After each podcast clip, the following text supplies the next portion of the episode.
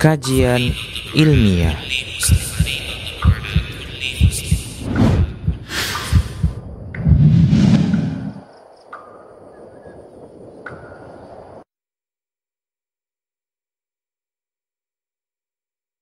Assalamualaikum warahmatullahi wabarakatuh. Innal hamdalillah nahmaduhu wa nasta'inuhu wa nastaghfiruh wa na'udzu billahi min syururi anfusina wa sayyiati a'malina may yahdihillahu fala mudhillalah wa may yudlil fala hadiyalah. Ashhadu an la ilaha illallah wahdahu la syarika lah wa ashhadu anna Muhammadan 'abduhu wa rasuluh. Ya ayyuhalladzina amanu taqullaha haqqa tuqatihi wa la tamutunna illa wa antum muslimun. Ya ayyuhan nasu taqu rabbakumul ladzi khalaqakum min nafsin wahidah wa khalaqa minha zawjaha وبث منهما رجالا كثيرا ونساء واتقوا الله الذي تساءلون به والأرحام إن الله كان عليكم رقيبا يا أيها الذين آمنوا اتقوا الله وقولوا قولا سديدا يصلح لكم أعمالكم ويغفر لكم ذنوبكم ومن يطع الله ورسوله فقد فاز فوزا عظيما أما بعد فإن أحسن الكلام كلام الله وخير الهدى هدى المصطفى محمد صلى الله عليه وسلم وشر الأمور محدثاتها فإن كل محدثة بدعة وكل بدعة ضلالة وكل ضلالة في النار. معاشر المسلمين والمسلمات, para pemirsa Rasyaad TV yang dimuliakan oleh Allah Subhanahu wa taala.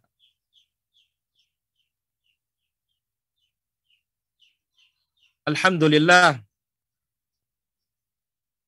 pada kesempatan yang berbahagia ini Allah Azza wa Jalla memberikan kita taufik bisa kembali di dalam majalisul ilm, majelis ilmu. Dan masih kita di dalam amalan ringan berpahala besar dalam babul adzkar, dalam bab adzikir. Mudah-mudahan Allah Azza wa Jalla memberikan kita taufiknya bisa menyelesaikan pembahasan kitab ini sehingga kita bisa mengamalkannya. Dan Allah Azza wa Jalla berikan kita umur yang panjang.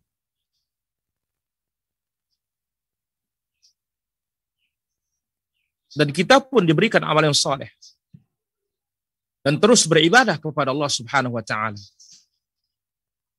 sehingga banyak modal kita dan bekal kita untuk bertemu dengan Allah Azza wa Jalla.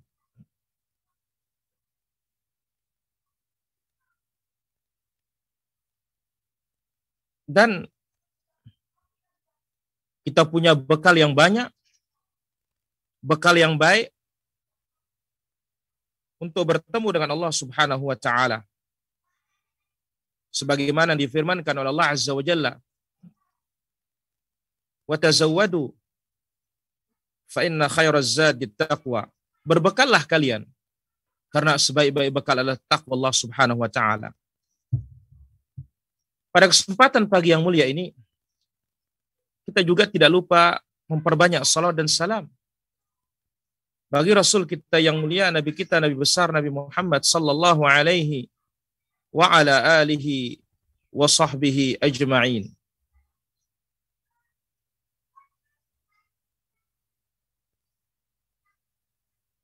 Akan kita ambil kelanjutan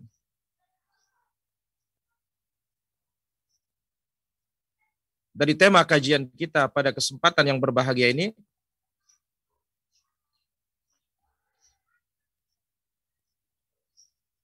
yaitu amalan ringan berpahala besar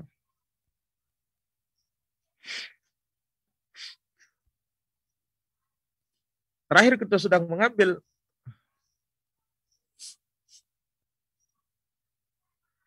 keutamaan membaca Al-Quranul Azim. Satu huruf Allah Azza wa Jalla lipat gandakan sampai menjadi 10 kali lipat. Dan kita mengingat sabda Nabi alaihi salatu wassalam, khairukum man ta'allama al-Qur'ana wa 'allamah. Orang yang terbaik di antara kalian adalah man ta'allama al-Qur'an, yang belajar Al-Qur'an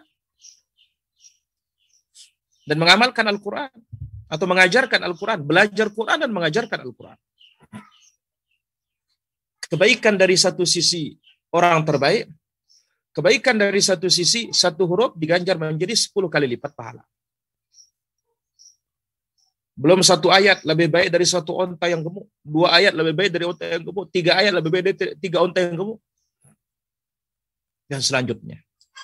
Akan kita ambil pada kesempatan pagi yang mulia ini adalah hadis berikutnya dari Abu Sa'id Al-Khudri radhiyallahu anhu arda. Anna rajulan sami'a rajulan yaqra. Ada seorang mendengar kawannya membaca qul huwallahu ahad. Yuraddiduha. Qul huwallahu ahad ini selalu dibaca. Diulang-ulangi terus.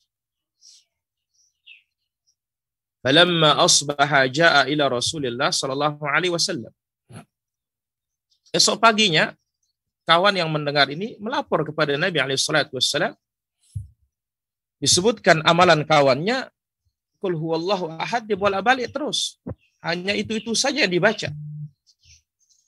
Ya, dia anggap seolah-olah bahwasanya ini amalan sedikit, ringan. Tidak punya nilai yang besar di hadapan Rabbul Alamin tabaraka wa taala. Maka Rasulullah sallallahu alaihi wasallam bersabda, "Walladzi nafsi biyadihi." Demi zat yang jiwaku berada di tangannya. Jadi Nabi Shallallahu Alaihi Wasallam bersumpah dengan nama Allah Azza wa Jalla. Walladzi nafsi biyadi. Demi zat yang jiwaku berada di tangannya. Innaha la ta'dilu thulutsal Qur'an. Sesungguhnya qul huwallahu ahad itu sama dengan sepertiga Al-Qur'an. Subhanallah. Kenapa bisa demikian? Karena isi Al-Quranul Azim dibagi menjadi 3. Yang pertama, sepertiganya berbicara tentang Tauhid. Yang kedua, sepertiganya berbicara tentang Al-Ahkam, hukum. Yang ketiga, sepertiganya berbicara tentang Al-Qasas, kisah-kisah para anbiya, orang-orang terdahulu. Nah, qul huwallahu ahad, isinya adalah apa? Tauhid.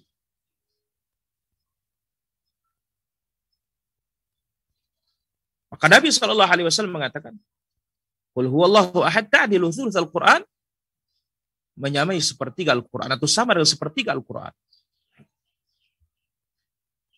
Dalam hadis Abu Darda, hadis yang tadi dikeluarkan oleh Imam Al-Bukhari, dalam hadis Abu Darda, radhiyallahu anhu warda, bahwasanya Nabi Shallallahu Alaihi Wasallam telah bersabda, "Ayajizu ahadukum an yaqra'a fi lailatin thulutsal Qur'an?" Apakah seorang di antara kalian tidak mampu dalam semalam itu dia membaca sepertiga Al-Quran? Apa tidak mampu? Qalu wa kaifa yaqra'u thulutsal Qur'an? Lalu para sahabat bertanya, "Ya Rasulullah, bagaimana sih caranya orang bisa membaca sepertiga Al-Quran?"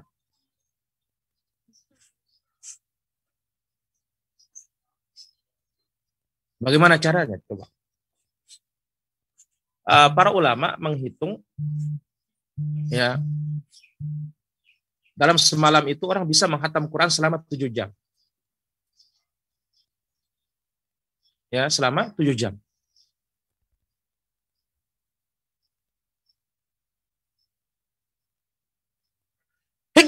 Alhamdulillah.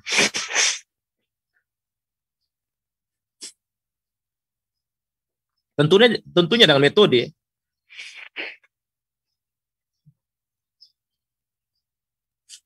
Maka jangan heran Utsman bin Affan radhiyallahu anhu dalam satu rakaat dia bisa menghatamkan Quran. Ya.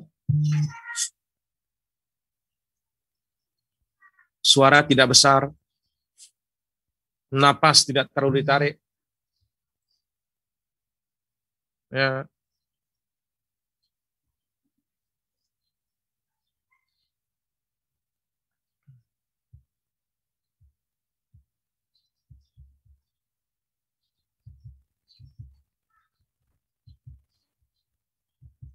Jadi Nabi Shallallahu Alaihi Wasallam menyebutkan di sini, "Qul huwallahu ahad" itu sama dengan sepertiga Al-Quran. Qalu wa kaifa yaqra'u thulutsal Quran ya Rasulullah. Jadi ketika Nabi Shallallahu Alaihi Wasallam mengatakan, apakah seorang di antara kalian tidak mampu untuk membaca sepertiga Quran dalam semalam? Sahabat bertanya, bagaimana ya Rasulullah bisa membaca sepertiga Al-Quran? Kalau itu kan sepertiga itu 10 juz. Qala qul huwallahu ahad ta'dilu thulutsal Qur'an. Nabi alaihi salatu wasallam menjawab, qul huwallahu ahad itu sama dengan sepertiga Al-Qur'an. Karena itu dia isinya adalah tauhid.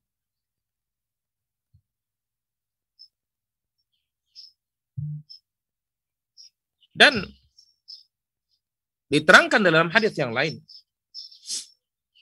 Ketika ada sahabat dalam safarnya, dia selalu dalam sholat itu mesti suratnya qul huwallahu ahad. Jadi seperti surat andalan. Selalu qul huwallahu ahad. Maka makmumnya melapor.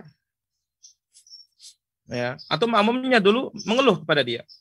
Ya fulan, kamu mau jadi imam tidak usah baca qul huwallahu ahad saja.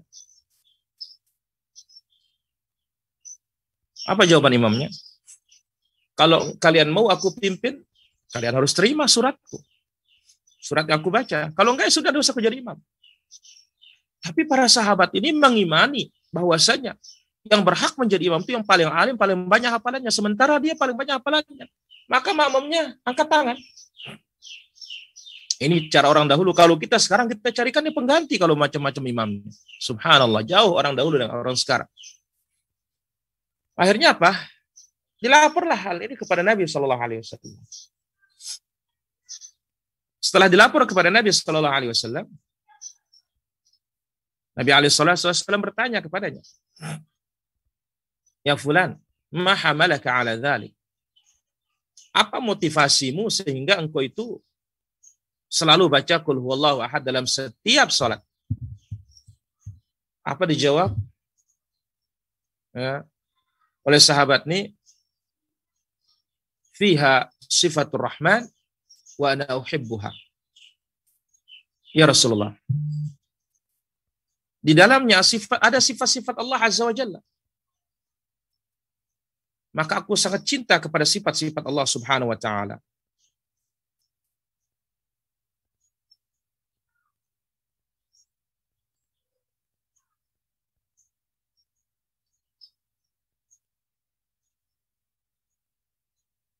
Nah,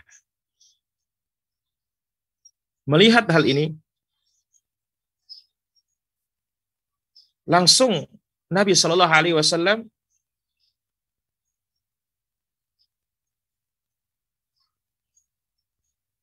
mengatakan, hubbuka iya adkhalakal jannah. Kecintaanmu kepada surat tersebut yang di dalamnya sifat Allah Subhanahu wa Ta'ala itu memasukkan engkau ke dalam surga Allah Subhanahu wa Ta'ala. Subhanallah. Ini satu hadis.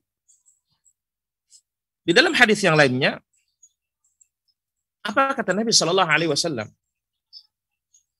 tentang tentang keutamaan qul huwallahu ahad?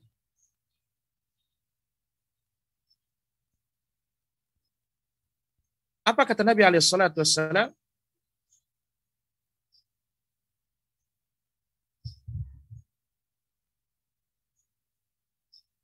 Nabi alaihissalatu wassalam mengatakan, "Man qara'a qul huwallahu ahad banallahu la asyara marrat banal hatta yakhtimaha banallahu lahu baitan fil jannah."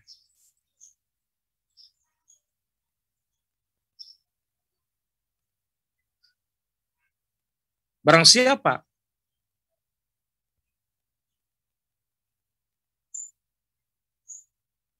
yang membaca Qul huwallahu ahad 10 kali sampai dikhatamkan, maka Allah Azza wa Jalla bangunkan dia istana di dalam surga. Subhanallah. Jadi sekali duduk baca Qul huwallahu ahad 10 kali, maka Allah Azza wa Jalla bangunkan di istana di dalam surga.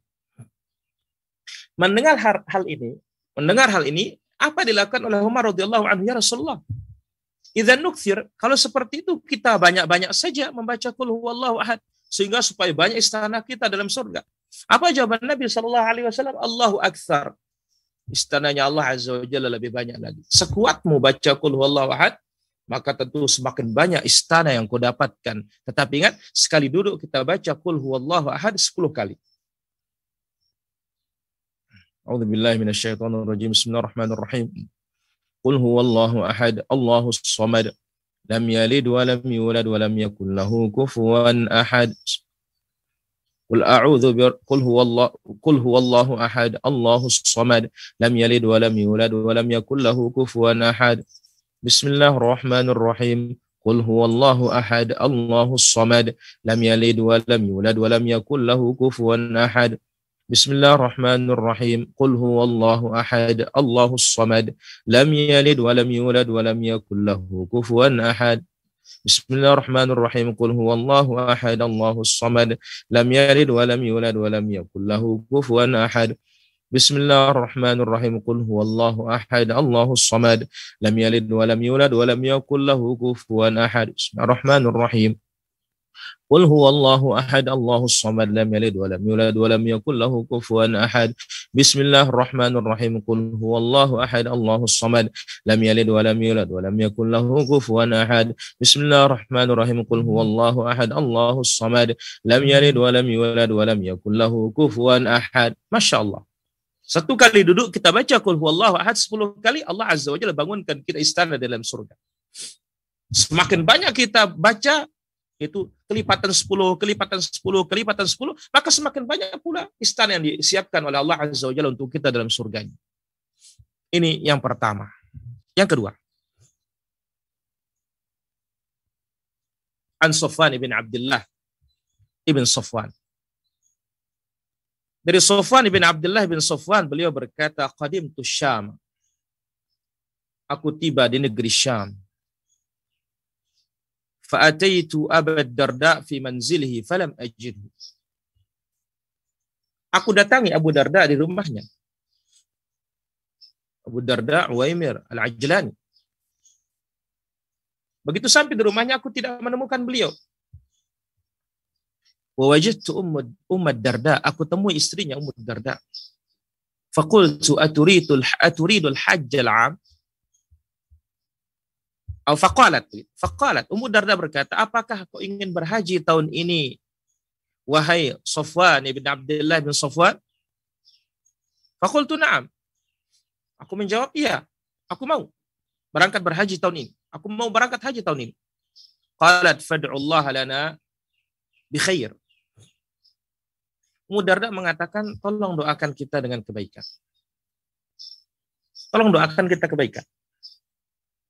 Fa inna an-nabiy sallallahu alaihi wasallam kana yaqul. Sebab Nabi alaihi salatu wasallam telah bersabda,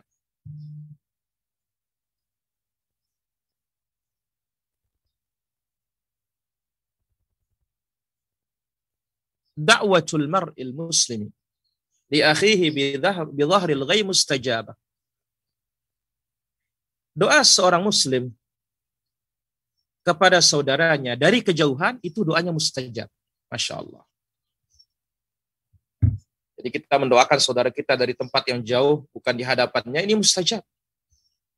Kenapa bisa demikian? Inda ra'si malakun muwakkal. Sebab di atas kepalanya ada malaikat Allah siapkan. Ya, kullama da'a li akhihi bi khairin qala al malak.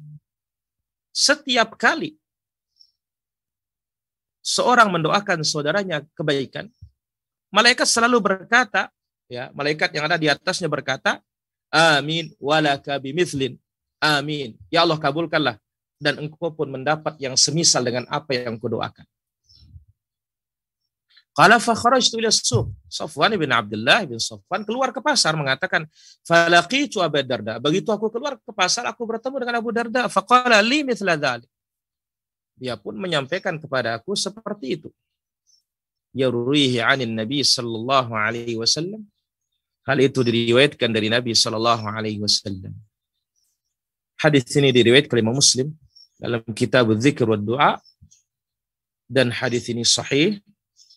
Maka ini dia keutamaan kita mendoakan saudara kita dari kejauhan. Kenapa? Karena ini bentuk dari keikhlasan yang luar biasa. Hadis yang berkaitan dengan amalan ringan berpahala besar yang berkaitan dengan al-adhkar dan qiraatul Quran. Akan kita ambil amalan ringan berpahala besar yang berkaitan dengan babus sadaqat wan nafaqat. Sadaqah dan nafkah, sedekah dan belanja.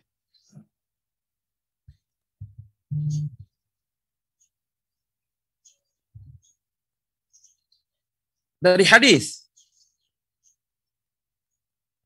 Abu Hurairah radhiyallahu anhu,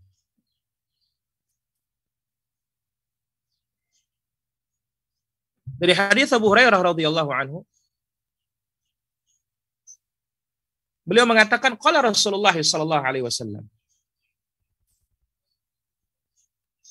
Rasulullah sallallahu alaihi wasallam telah bersabda, "Man tasaddaqa bi'idli aw bi'adli tamratin min kasbin thayyib." Barang siapa yang bersedekah seukuran satu biji kurma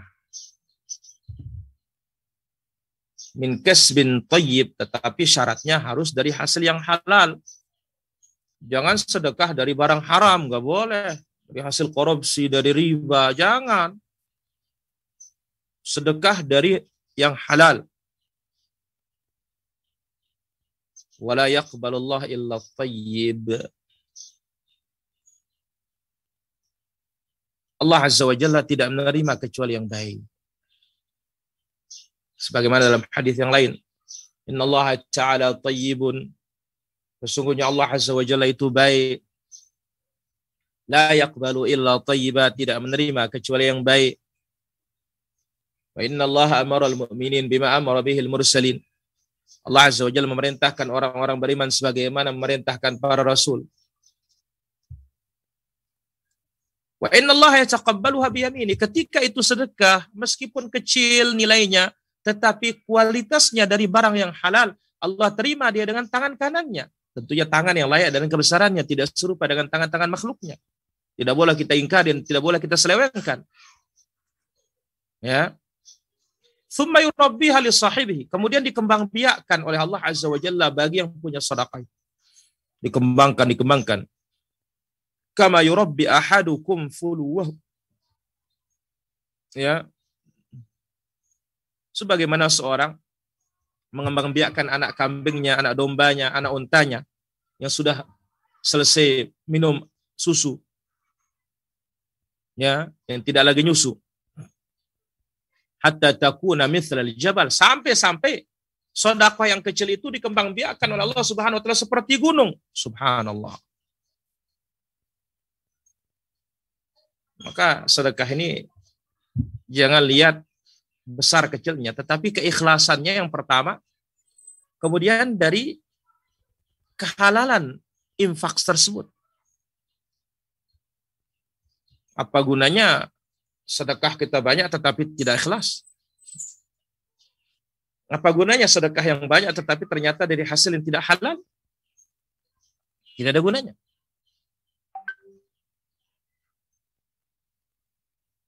Jadi hadis ini muttafaqun alaih penting sekali dalam bersedekah ini, dua poin yang perlu diperhatikan. Poin yang pertama, kehalalan. Ya.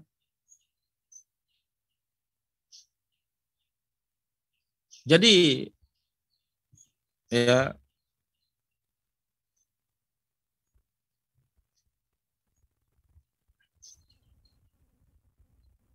kita katakan bahwasanya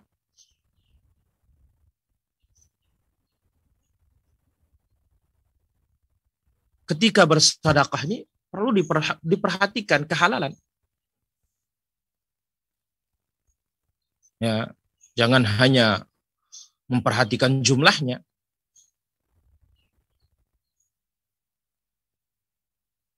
Tapi ikuti ya kehalalannya atau perhatikan kehalalannya. Setelah kehalalannya ya barulah kemudian keikhlasannya. Kehalalan dan keikhlasannya. Jadi ikuti itu.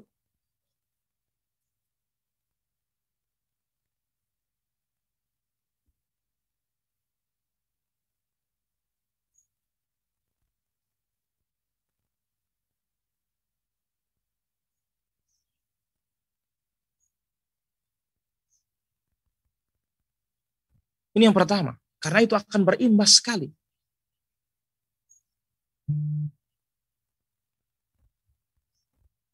Ya. Berimbas terhadap sedekah itu diterima oleh Allah Azza wa Jalla. Ya. Berimbas juga apakah sedekah itu diberkahi oleh Allah Azza wa Jalla atau tidak. Jadi ada dua poin yang perlu diperhatikan, keikhlasan kemudian hasilnya. Ya, atau keikhlasan kemudian asal muasal harta tersebut. Baik, itu hadis tadi diriwayatkan oleh Imam Al-Bukhari dan Muslim dalam dalam sahih mereka dan hadisnya sahih. Kemudian berikutnya An Abi Hurairah radhiyallahu anhu qala qala Rasulullah sallallahu alaihi wasallam. Rasulullah sallallahu alaihi wasallam telah bersabda, dinarun anfaqtahu fi sabilillah.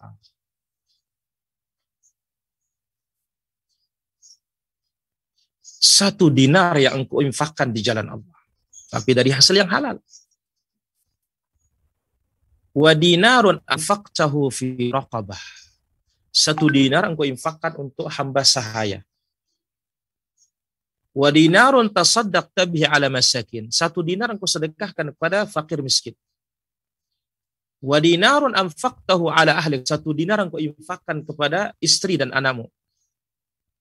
A'zamuhu ajran. Mana yang paling besar pahalanya dari semuanya itu? Yang paling besar pahalanya adalah alladzi anfaqtahu ala ahlika. Yang kau infakkan untuk keluargamu. Hadis ini sahih diriwayatkan oleh Muslim. Al-maqsud huwa al-hathu 'ala an-nafaqah 'ala al-'iyal. Tapi maksud dari hadisnya adalah anjuran memberi nafkah kepada istri dan anak. Dan dijelaskan bagaimana 'idhamus thawab, besarnya pahala di dalamnya. Li'anna minhum man tajib nafaqatuhu bil qarabah.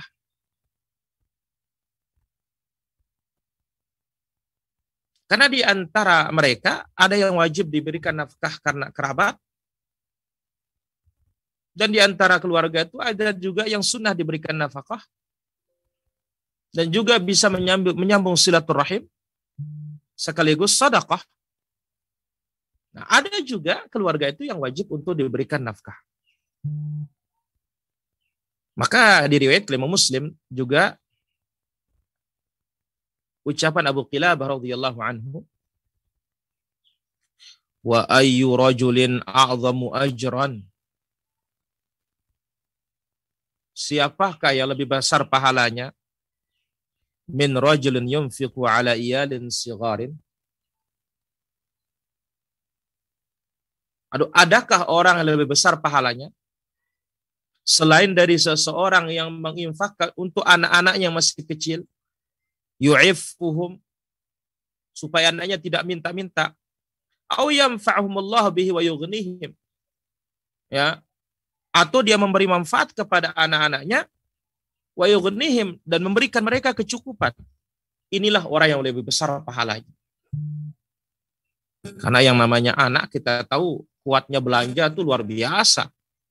Semua mau dibeli, mau dicoba semuanya. Ya kita orang tua memang mesti bersabar. Ya. Dan tentu jangan sampai ke taraf pemborosan. Tapi kita atur dia.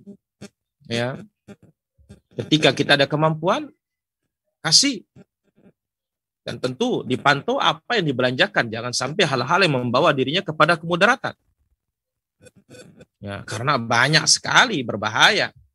Ketika anak itu terlalu diberikan kebebasan, akhirnya apa? Duit dihamburkan, duit dihabiskan. Ini berbahaya. Ya. Jadi Nabi Shallallahu Alaihi Wasallam menyebutkan orang yang paling besar pahala infaknya adalah ketika berinfak untuk istri dan anaknya, terutama yang kecil-kecil yang masih memerlukan belanja yang banyak itu. Kemudian dari Abu Qilabah As-Saluli, beliau mengatakan, aku mendengar Abdullah bin Amr bin Ash radhiyallahu anhuma berkata,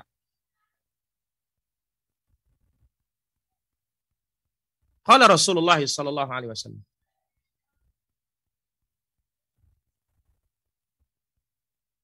Rasulullah sallallahu alaihi wasallam bersabda,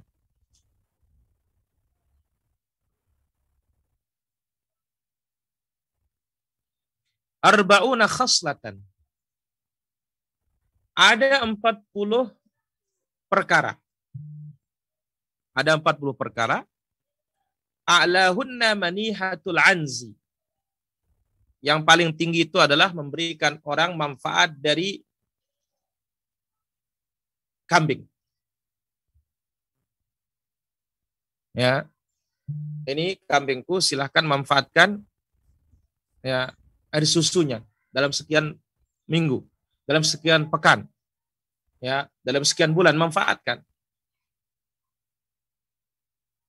Ma min 'amilin ya'malu bi khaslatin minha.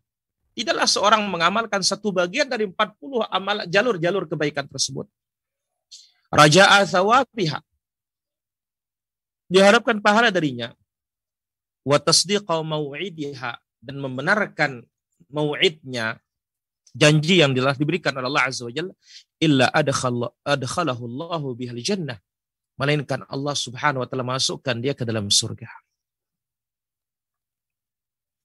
Nah, disebutkan mana 40 hal tersebut ketika kita imani Allah Azza wa Jalla masukkan kita ke dalam surga.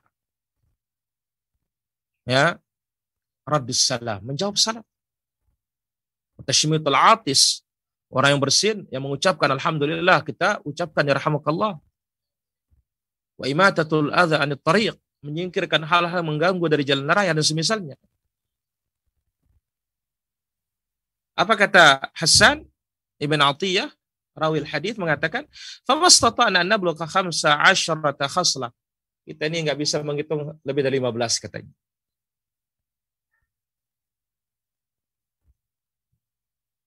Jadi di antara amalan-amalan ada jumlah yang disebut oleh Nabi SAW 40. Yang paling tinggi itu kasih orang memanfaatkan unta kita diminum air susunya. Setelah itu dibalikin ke kita. Kasih orang memanfaatkan kuda kita diperah susunya. Kasih orang memanfaatkan kambing kita diperah susunya. Setelah itu dikembalikan kepada kita. Itu namanya manihah. Kemudian disebutkan menyingkirkan apa yang mengganggu dari jalan raya. Kemudian senyum. Kemudian bersodaqah. Dan yang lainnya, yang mana semuanya ini, apa kata Nabi Shallallahu Alaihi Wasallam? Man ya'malu bi khaslatin minha, siapa yang mengamalkan satu bagian saja, diharapkan pahala darinya. Dia yakin akan janji Allah Subhanahu Wa Taala ketika mengamalkan perbuatan tersebut.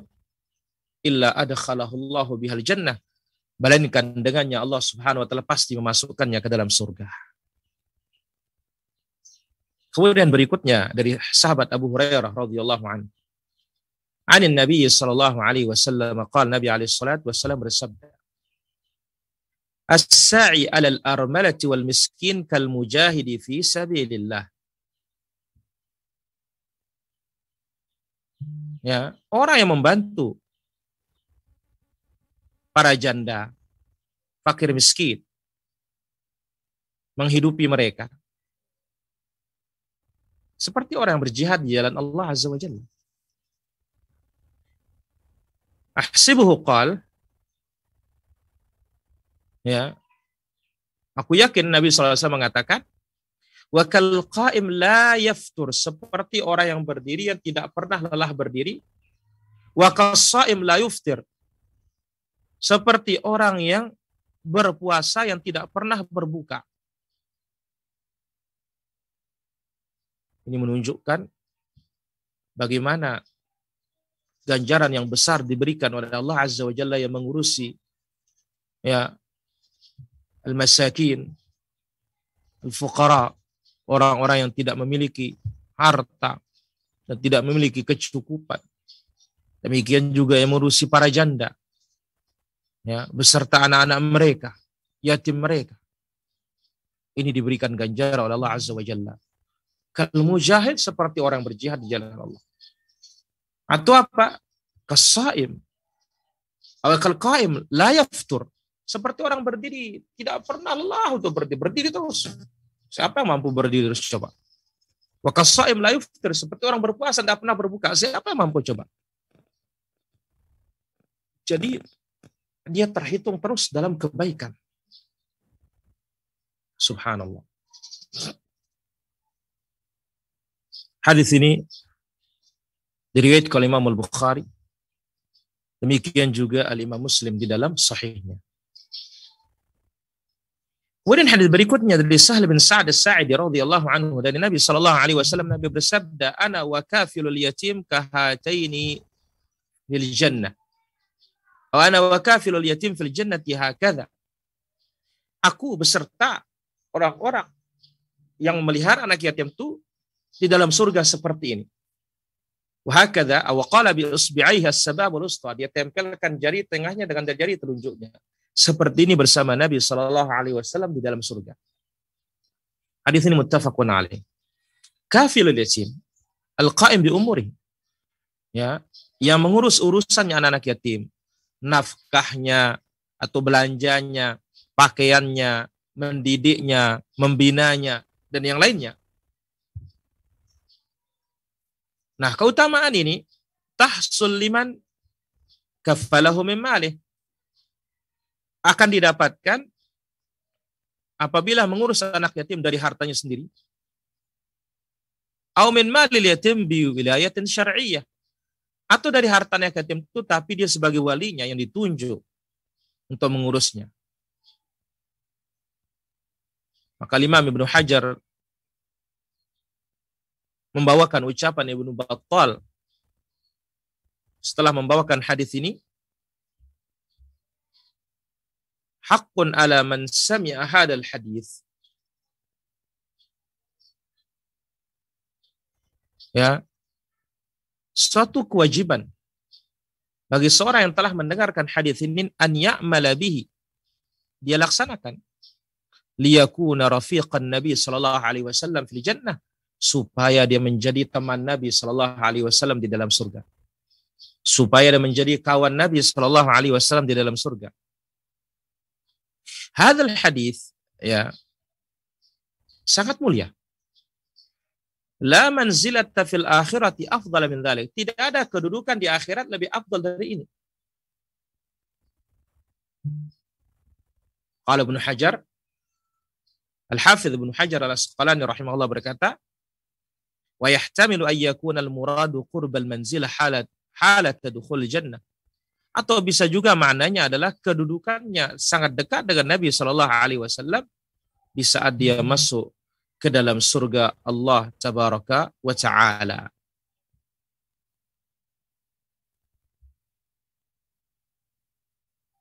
Itu dia yang berkaitan dengan amalan-amalan ringan berpahala besar dalam babul azkar, dalam bab zikir dan tilawatul Quran, kemudian dalam bab nafkah wal muamalat, ya, bab nafkah dan muamalat, Dan insyaallah ta'ala selanjutnya akan kita ambil atau dalam bab nafkah selanjutnya insyaallah ta'ala akan kita ambil amalan-amalan ringan berpahala besar dalam bab al-jihad. Nampaknya itu saja yang bisa kita ambil pada kesempatan yang berbahagia dan kesempatan yang mulia ini, para pemirsa Rasyaad TV dimanapun berada. Demikian juga yang lainnya yang sudah tergabung di kesempatan ya pagi yang berbahagia dan mulia ini. Mudah-mudahan Allah Azza wa Jalla senantiasa memberikan kita taufiknya, bisa mengamalkan apa yang kita ambil di kesempatan pagi hari ini. Wal ilmu indallah. Wa sallallahu wasallam wa baraka ala abdika wa rasulika Muhammad wa ala alihi wa sahbihi ajma'in. Walhamdulillahi rabbil alamin. Dan selanjutnya kita akan ambil satu penelpon di sini. Kami persilahkan di 0811 390 0110. Assalamualaikum Ustaz. Sekali lagi bagi para pemirsa yang sudah tergabung di kesempatan pagi yang berbahagia ini, kami persilahkan yang ingin menelpon di 0811 390 0110 dan kita atau melalui nomor yang ada disiapkan di ya studio Rasyaad TV. Assalamualaikum. Baik. Kita dengar, silakan.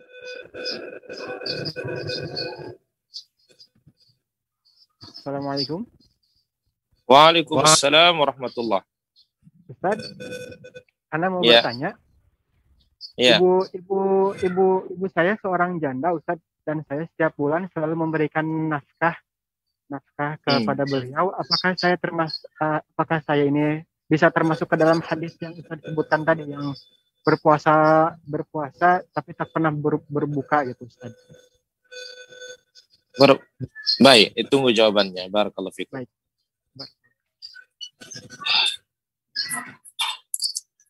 Kita katakan bahwasanya seorang anak tentu kewajibannya memberi nafkah kepada ibunya,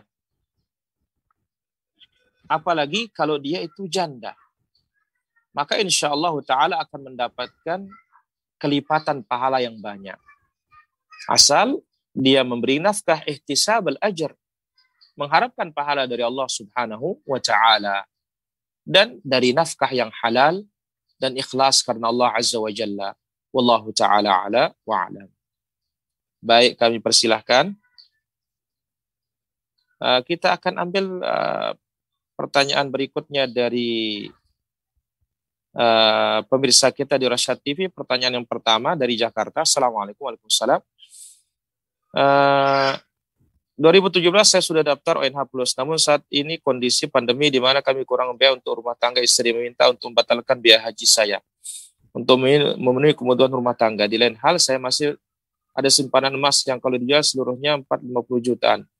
Yang sebenarnya emasnya awal untuk mengisi kekurangan biaya haji saat menjelang keberangkatan nanti. Mohon nasihat Ustaz, apakah jual emas dahulu atau membatalkan biaya daftar haji untuk memenuhi kebutuhan rumah tangga kami? Sebagai tambah informasi lebih detail bahwa saya sudah memiliki rumah dan kendaraan, hanya kurang biaya rumah tangga saja, yang sebenarnya masih bisa di-cover dari hasil usaha di luar gaji bulanan saya sebagai karyawan swasta. Meskipun usaha saya sekarang sedang turun omset pendapatannya. Kita katakan, ya kalau masih bisa di-cover, ya tidak usah dibatalkan biaya hajinya. Allah Azza wa Jalla punya cara nanti untuk membantunya. Nah, adapun simpanan emas itu bisa dijual. Tapi untuk dana tersebut, karena susah orang mendapatkan ya porsi haji meskipun ONH+, biarkan itu. Wallahu ta'ala ala wa'alam.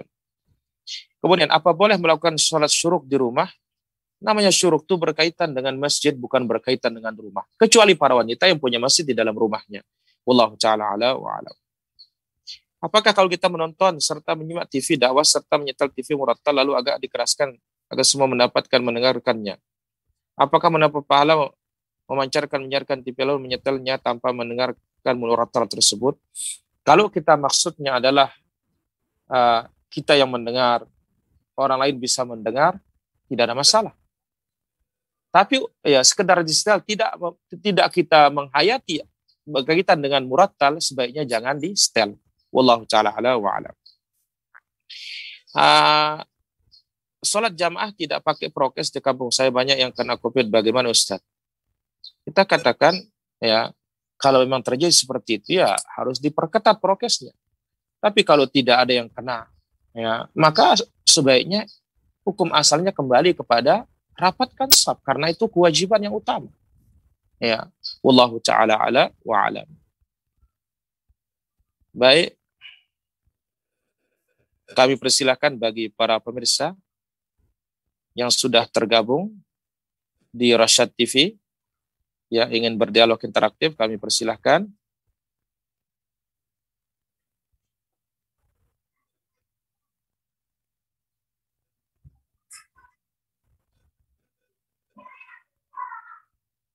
Kami persilahkan bagi para pemirsa. Baik, ada pertanyaan berikutnya. Apakah bacaan subhanallah bihamdih 100 kali pada zikir pagi beda dengan bacaan tasbih mendapatkan 1000 pahala? Beda, karena yang 1000 itu hanya subhanallah saja. Wallahu ta'ala ala wa ala. Jika seandainya suami masuk neraka, istri ke surga, lalu istrinya statusnya apa di surga? Apa mendapat suami baru? Iya jelas, Allah Azza wa Jalla akan siapkan dia. Tidak usah dia bingungkan hal tersebut. Yang penting bisa selamat atau tidak. Wallahu ta'ala ala wa'alam. Kemudian pertanyaan berikutnya.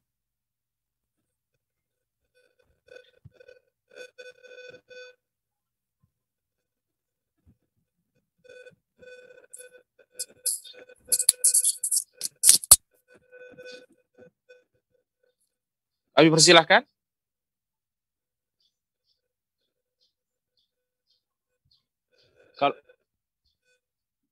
Kalau ada penelpon, kami persilahkan. Di kesempatan pagi yang berbahagia ini.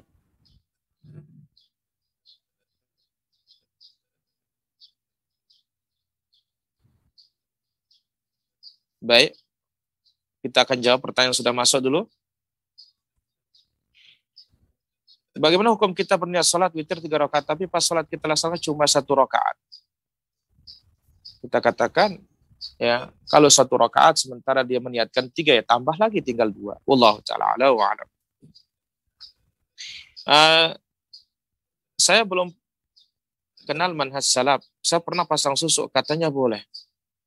Rasulullah Shallallahu Alaihi Wasallam telah bersabda, ya, inna ruqa wat jamaim wati wala syirkun. Ya, sesungguhnya jampi-jampi yang bukan dari Quran dan Sunnah, wat tamaim guna wat tamaim jimat-jimat, wat tiwalah dan guna-guna itu kesyirikan. Ya, kalau sudah bertaubat maka alhamdulillah, mudah-mudahan Allah Subhanahu wa taala menerima taubatnya. Wallahu taala ala wa alam. Kemudian pertanyaan berikutnya dari pemirsa kita di Rasyaad TV. Ustaz, apa yang maksud dengan makanan disuap ke istri? Maksudnya makan secara zahir atau secara istilah, Ustaz? Artinya makanan yang kita berikan, ini termasuk bagus juga seorang laki-laki menyuapi istrinya. Ya, intinya makanan yang kita berikan, itu maksud dari hadis tersebut. Wallahu ta'ala ala wa ala. Baik, kami silahkan, ada penelpon. Kami persilahkan di Rasyaad TV. Assalamualaikum Pak Ustadz. Waalaikumsalam warahmatullah. Silahkan pertanyaannya Bapak.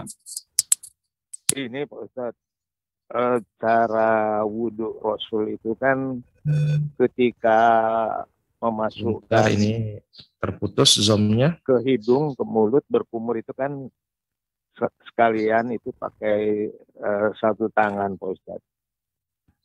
Nah, ini saya karena satu tangan itu merasa kurang airnya, Pak Ustadz. Bagaimana kalau mohon maaf, diulangi teleponnya. Mohon maaf, terputus tadi. cara wudhu Rasul, Pak Ustadz. Ambil air wudhu Rasul. Baik. Dan pakai satu tangan. Ketika memasukkan air ke hidung saat kalian berkumur. Nah, saya merasa kalau satu tangan kurang airnya gitu, Pak Ustadz. Mungkin tangan kita kecil atau bagaimana, Pak Ustadz? Saya gunakan dua tangan.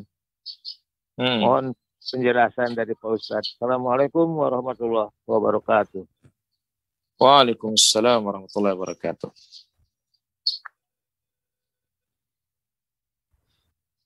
Kita dengan ambil air wudhu untuk berkumur-kumur. Nabi Shallallahu Alaihi Wasallam syariatkan boleh dengan dua tangan, tetapi ya, masuk ke mulut dan ke hidung dengan satu tegukan, bukan dipisah. Yang dipisah ini hadisnya dhaif. Ya, jadi dengan satu, dengan dua, ya. Namun untuk melihat lebih jelas dalam masalah ini bisa dibaca kembali di dalam buku yang sudah kami tulis, Variasi Sunnah dalam Ibadah. Ya, ini bisa dipesan nanti melalui studio MKH TV yang bekerja sama dengan Rasyaad TV, ya, nanti bisa digabung atau bisa ditanyakan di tempat tersebut supaya bisa lebih mengetahui lanjut variasi-variasi sunnah Nabi Shallallahu Alaihi Wasallam dalam beribadah. Wallahu taala ala wa alam.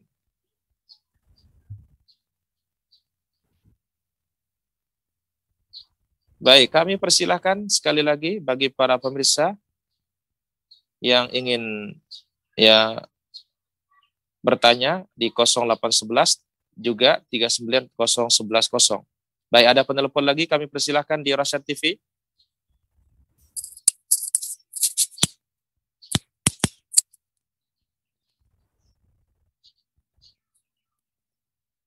Baik, terputus Ustaz. Dipersilahkan sekali lagi, kami persilahkan ke nomor studio Rasyaad TV, demikian juga yang di studio MKH TV. Yang ingin berdialog langsung bisa di 0811 3901100. Baik, kita angkat satu penelpon di sini. Ya, halo. Halo. Ya, halo.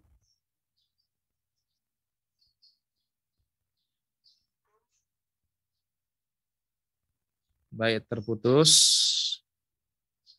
Kami ingatkan kembali di 0811 3901100. Demikian juga melalui Rasyaad TV di 0822 kemudian 84 kali 62 kali 30. Ya, halo. Waalaikumsalam warahmatullahi. Dari mana? Silakan pertanyaannya. Gimana pandangan Ahlussunnah Jamaah tentang firqah Taliban itu sana? Baik.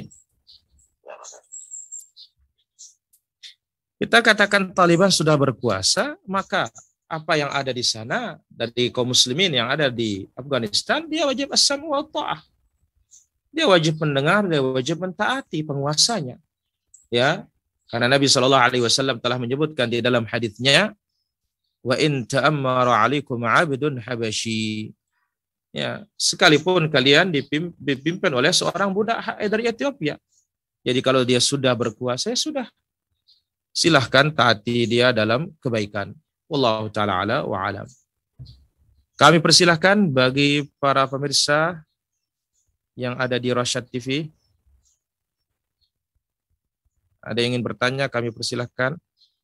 Baik, pertanyaan berikutnya. Assalamualaikum warahmatullahi wabarakatuh. Saya hamba Allah dari Bumi Ayu bertanya.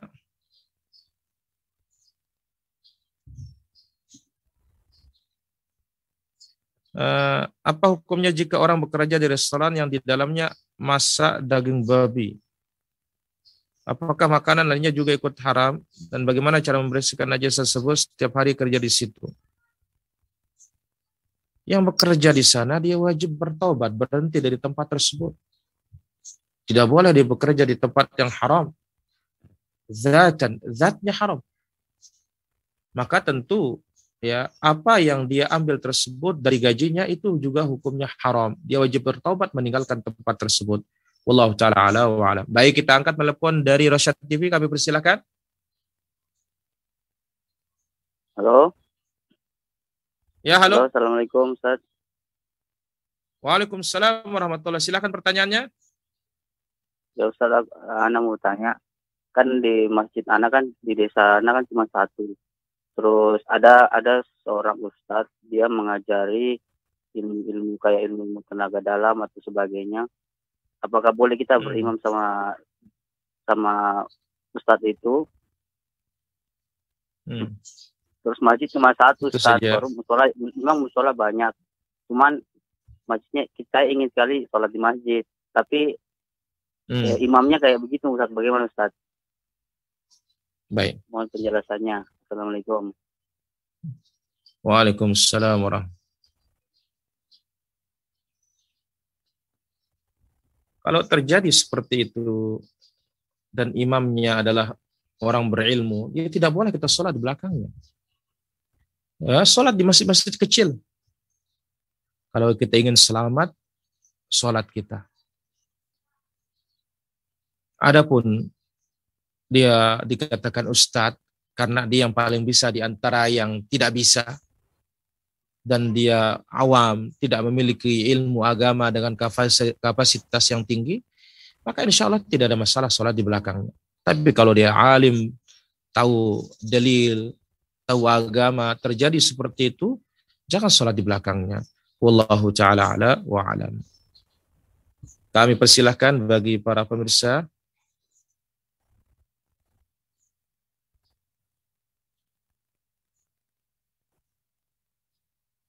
Baik, nampaknya itu yang terakhir masuk. Saya ambil satu lagi dari Pak Malaysia nih. Bolehkah Ustadz tunjuk cara bersihkan pakaian daripada air mazi? Minta tolong. Jadi kita katakan ambil air. Misalkan kalau kena jubahnya, ambil air dengan tangan seperti ini, kemudian ditaburkan. Cukup. Ya, itulah cara membersihkan pakaian yang terkena dengan mazi. Dan kemaluan dibersihkan, kemudian setelah itu berwudu seperti wudu sholat. Demikian para pemirsa Rasyaad TV yang sudah tergabung di kesempatan pagi yang berbahagia dan mulia ini. Mudah-mudahan Allah Azza wa Jalla memberikan kita taufik, kita bisa amalkan apa yang sudah kita dengar dari hadis dari Nabi Sallallahu Alaihi Wasallam dan juga dari ayat-ayat Allah Azza wa Jalla. Allahumma kshif anna al-bala wal-waba wal-ghala wal-quruna wal-zalazil wal-fitan ma dhahara minha wa ma batan. Allahumma aminna fi awtanina, Allahumma aminna fi awtanina, Allahumma aslih ulata umurina warzuqhumul bitanata as-salihata tu'inuhum 'alal khair. Subhanakallahumma wa bihamdik, asyhadu an la ilaha illa anta astaghfiruka wa atubu ilaik. Tetaplah ya di Rasyaad TV. Semoga Allah Azza wa Jalla senantiasa memberikan kita taufiknya semua. Wassalamualaikum warahmatullahi wabarakatuh.